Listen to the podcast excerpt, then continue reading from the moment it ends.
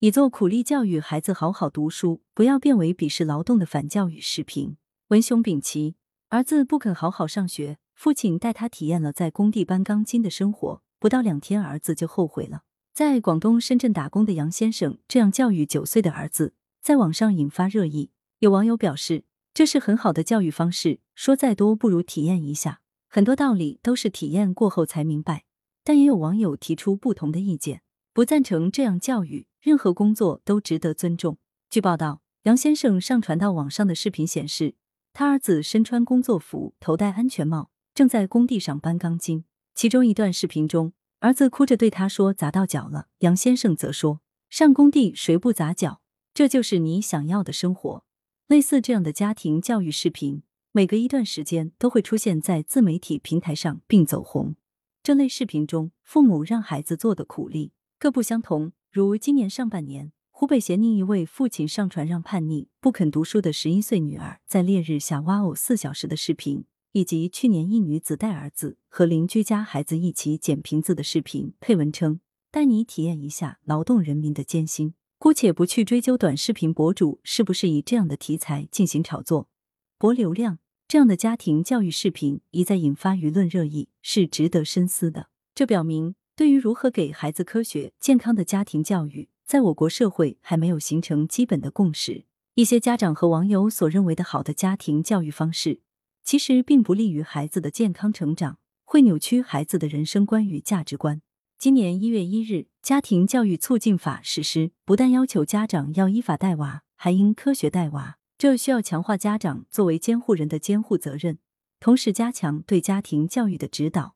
让家长区分什么是好的家庭教育，什么是出发点很好却适得其反的家庭教育。家长的想法是，孩子叛逆厌学，可通过让孩子到农田、工地干活，体验劳动的艰辛，让孩子认识到还是读书好。这种教育方式其实很难起到良好的教育效果，也不利于培养孩子养成健康的劳动价值观。孩子都会有一个叛逆期，这是孩子自我意识增强的过程。面对孩子的叛逆。适合的家庭教育方式是花时间陪伴孩子，多与孩子进行交流沟通，在沟通中懂得尊重孩子，并和孩子一起从事感兴趣的活动，如户外锻炼等，增进亲子关系。有家长抱怨孩子不愿意和父母沟通，那就要反思自己究竟花了多少时间陪伴孩子，是真和孩子沟通，还是以沟通为名对孩子进行说教，灌输自己的想法。家长不花时间陪伴引导孩子。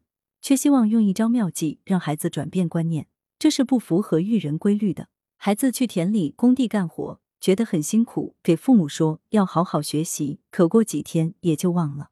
家庭教育没有捷径，最好的方式是亲自养育，加强亲子陪伴。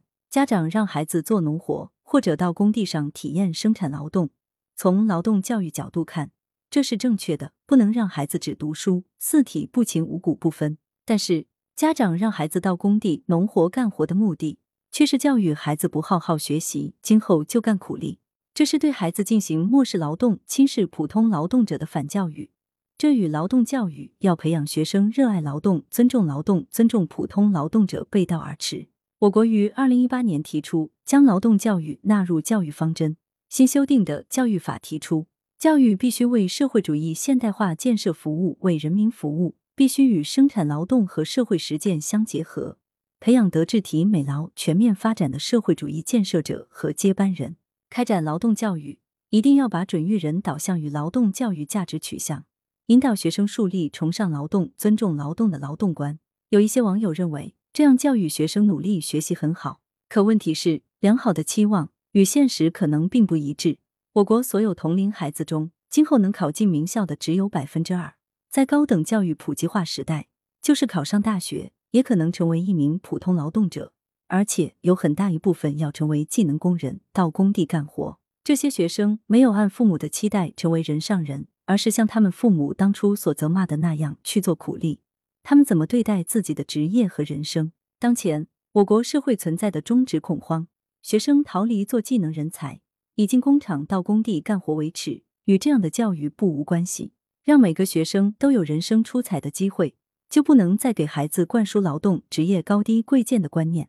当然，引导家长和社会转变教育观和成才观，还需要进一步推进教育评价改革，形成淡化学历、崇尚技能的社会氛围。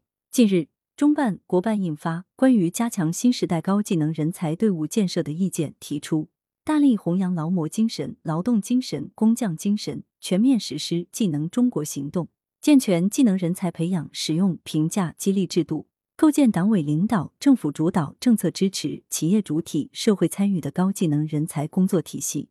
打造一支爱党报国、敬业奉献、技艺精湛、素质优良、规模宏大、结构合理的高技能人才队伍，落实这一意见，对于构建技能型社会、为每个学生提供多元的成才选择，具有重要意义。作者是知名教育学者，羊城晚报时评投稿邮箱：wbspycwb 点 com。来源：羊城晚报羊城派。责编：付明图，谢小婉。校对：谢志忠。